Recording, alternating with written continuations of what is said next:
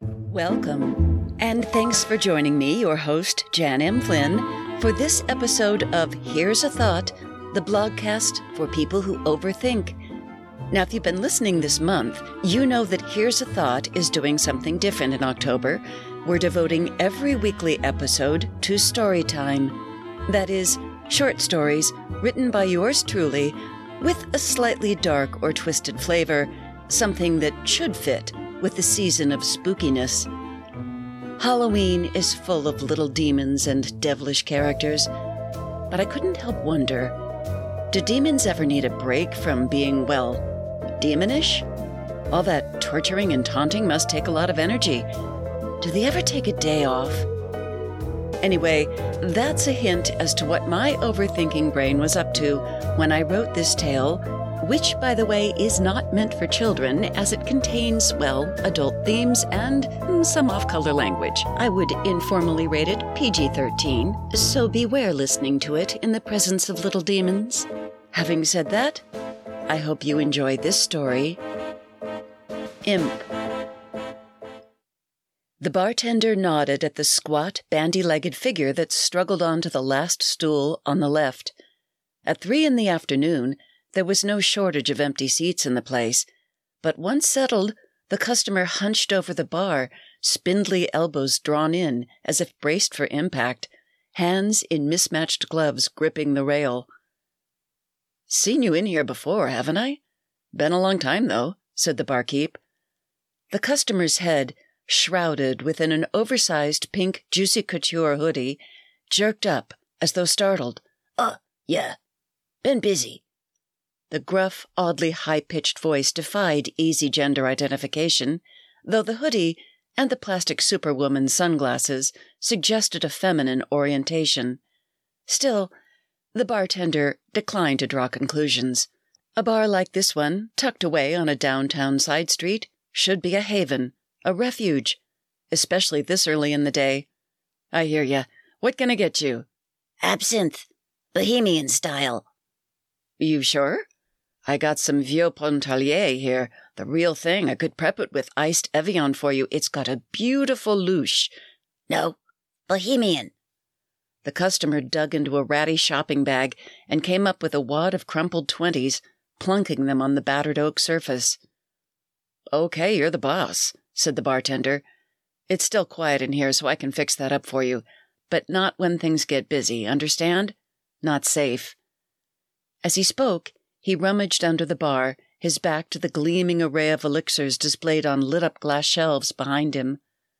Producing a squat bottle with a label in curling Czech, he poured a measure of the green liquid into a dainty glass, balanced a small spade shaped spoon on its rim, and perched a sugar cube in the spoon's flat slotted bowl. He drizzled more of the liquor onto the sugar and allowed it to soak while he filled a small glass pitcher with ice and water. His customer observed silently, training the toy sunglasses on his every movement. A broad bellied man in a red baseball cap came through the front door and eased up to the bar. Recognizing him, the bartender paused in his operation to pull a foaming Pilsner glass and set it before him. Was that you doing, Scotty? asked the man. He eased his bulk onto the stool to the right of the absinthe drinker, who edged a degree farther to the left. Well, Bud, this is a special order for the lady, said the barkeep, flicking his eyes toward the pink hoodie to check if he was safe in his assumption. The thin lips beneath the superwoman sunglasses didn't move. What is that? Looks like radiator fluid, said Bud, who leaned in fascination toward the green bottle. Scott had to pay strict attention to the next step, so he ignored the remark as he lit a match and held it to the sodden sugar cube. A blue flame soon wreathed the cube and dripped into the liquor below, igniting it too as the sugar bubbled and darkened, its molten caramel dripping into the glass and turning the contents a sullen shade of brown. The flames rose and turned yellow, and the bartender reached for the pitcher of ice water. Uh uh-uh, uh this is good right here, growled his customer, who snatched the spoon in one hand and the glass in another, quaffing the contents in one swift gulp flames and all. Sucking the residual sugar from the still burning spoon, she sighed in satisfaction and waved at the empty glass, signaling for more. Holy shit, erupted Bud. You're supposed to let me douse the flames and dilute the stuff before you drink it, said Scott. I mean, it's your poison, but you could get hurt. And I could get in trouble. Don't worry about it, growled the tiny woman in a voice like an irritated Pekingese. She shoved the wad of twenties closer to Scott. Hit me again. Damn, yeah, remarked Bud. The hoodie, sunglasses, and unsmiling mouth swiveled in his direction, then away. Scott sighed. All right, another one like that, but if any more customers come in. The gloved hand jabbed insistently at the empty glass. Bud downed his beer and said, Hey, Scotty, fill me up before you get going there. Scott pulled the beer, set it before Bud, and repeated his procedure with the green liquor and the burning sugar. A smell of singed molasses and licorice rose over the bar, acrid and sweet. Again, as the glass erupted in flame, the little woman seized it and downed the contents. Damn, will you look at that? remarked Bud. Where'd you learn to drink like that, girl? She made no reply, except to tap the bottom of her glass on the bar and nod toward Scott, who looked dubious, but began prepping her third round. I had me a friend in high school who lost an eyebrow drinking Flamin' Eddies, remarked Bud. The pink head swiveled toward him again, the set of her mouth no less grim as he continued. You know, shots of Southern Comfort that we'd light with a match. Dumbass bet us he could drink 'em while still on fire. He got two down okay, but the third one splashed all over his face, burned the shit out of him. Lost his eyebrow and the damn bet, too. Bud snorted with laughter. Another beer for me, Scotty. What's your name, sweetheart? You ever take those sunglasses off? He edged closer to the woman looming over her. She made no reply except to turn her attention back to the preparation of her drink. Well, hell then, I'll just call you Sugar, said Bud. Since you like sugar so much. Hey, how about I buy the next round, and we can go sit at one of them tables over there and have Scotty bring it over? What color hair you got under that hood, Sugar? With his left hand, he tugged experimentally at the point of her hoodie. She flinched, retracting further into herself. Easy there, Bud, warned Scott. I'm just being friendly, said Bud after a long swallow from his glass. Not bothering anybody. Sugar here and me are making friends, isn't that right, Sugar? Not my name, growled the woman. See that? crowed Bud. Now we're having us a conversation. Tell me all about yourself, Sugar.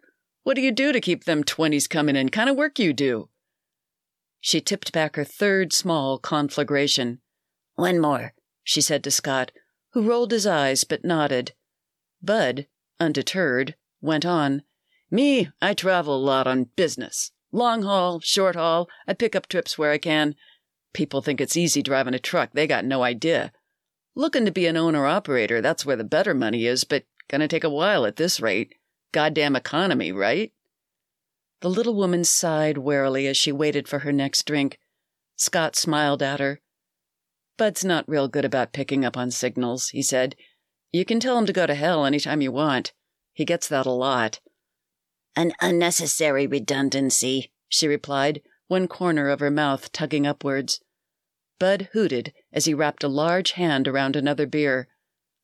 Ooh, listen to you. You a professor or something? But you got that, what do you call it, tenure, right? Easy street. Summer's off. A hostile edge had crept into his voice. Me, I got no job security, gotta bust my hump day in and day out for another 20 years before I even. I'm not a professor, she said, interrupting him. And no, you don't. He gaped at her in surprise. What do you know about it, girly girl? he challenged. Back off, Bud, said Scott, as the green liquid in the woman's glass ignited once again. She made a ragged huffing sound that took Scott a second to recognize as laughter. The front door swung open, and five people entered, lanyards still draped around their necks, bearing their identification as employees of the power company on the next block. Shafts of late afternoon sun followed them through the door. Gulping her drink as speedily as she'd dispatched the previous three, the little woman nodded toward the pile of tangled bills on the bar. Keep the change, she said to Scott as she gathered up her shopping bag and climbed down from her perch on the bar stool. What's your hurry? The edge in Bud's voice achieved a whining note of conciliation. We was just getting to know each other. Weren't you going to tell me where you work? You'll find out, she growled, and waddled on her spindly legs out into the fading light of day. Damn, she's like a midget or something, remarked Bud as he watched her leave. Hey, is there a circus in town? Drop it, Bud, said Scott. The bar had grown crowded at happy hour, full of snobs who thought they were hot shit, too full of themselves to talk to him. Scott claimed the owner refused to let Bud run another tab, and by now Bud was out of cash. It was still early, the last rays of the summer sun stabbing out of the west as he blinked to get his bearings, weaving slightly on the sidewalk. The payday loan office was another two blocks east, and if he hurried, he could probably make it before they closed. If he crossed the street and took the alley that ran behind the tire place, he'd save time. He stepped off the curb and took two unsteady strides before the driver of a westbound delivery truck glimpsed his form looming out of the glare one second too late to hit the brakes. Well, I'll be damned, thought Bud, amazed to feel himself airborne and weightless for a heartbeat, before his body returned to the pavement with a damp thud. A cacophony of blaring horns and screeching tires subsided into cold silence. Ignoring the stares of passers-by, the little woman in the pink hoodie gripped her shopping bag and hustled down the street. She turned a corner and ducked down a narrow easement between buildings, more of a gap than a proper alley. In the brick wall at its far end was a small door, clearly a relic from an obsolete building code. Removing the glove from her free hand with her teeth, she used a long, curving fingernail to deftly pick the rusty padlock on the chain that ran from the door handle to a metal ring embedded in the adjoining wall. She heaved on the door, revealing the scissor gate of an antique dumbwaiter.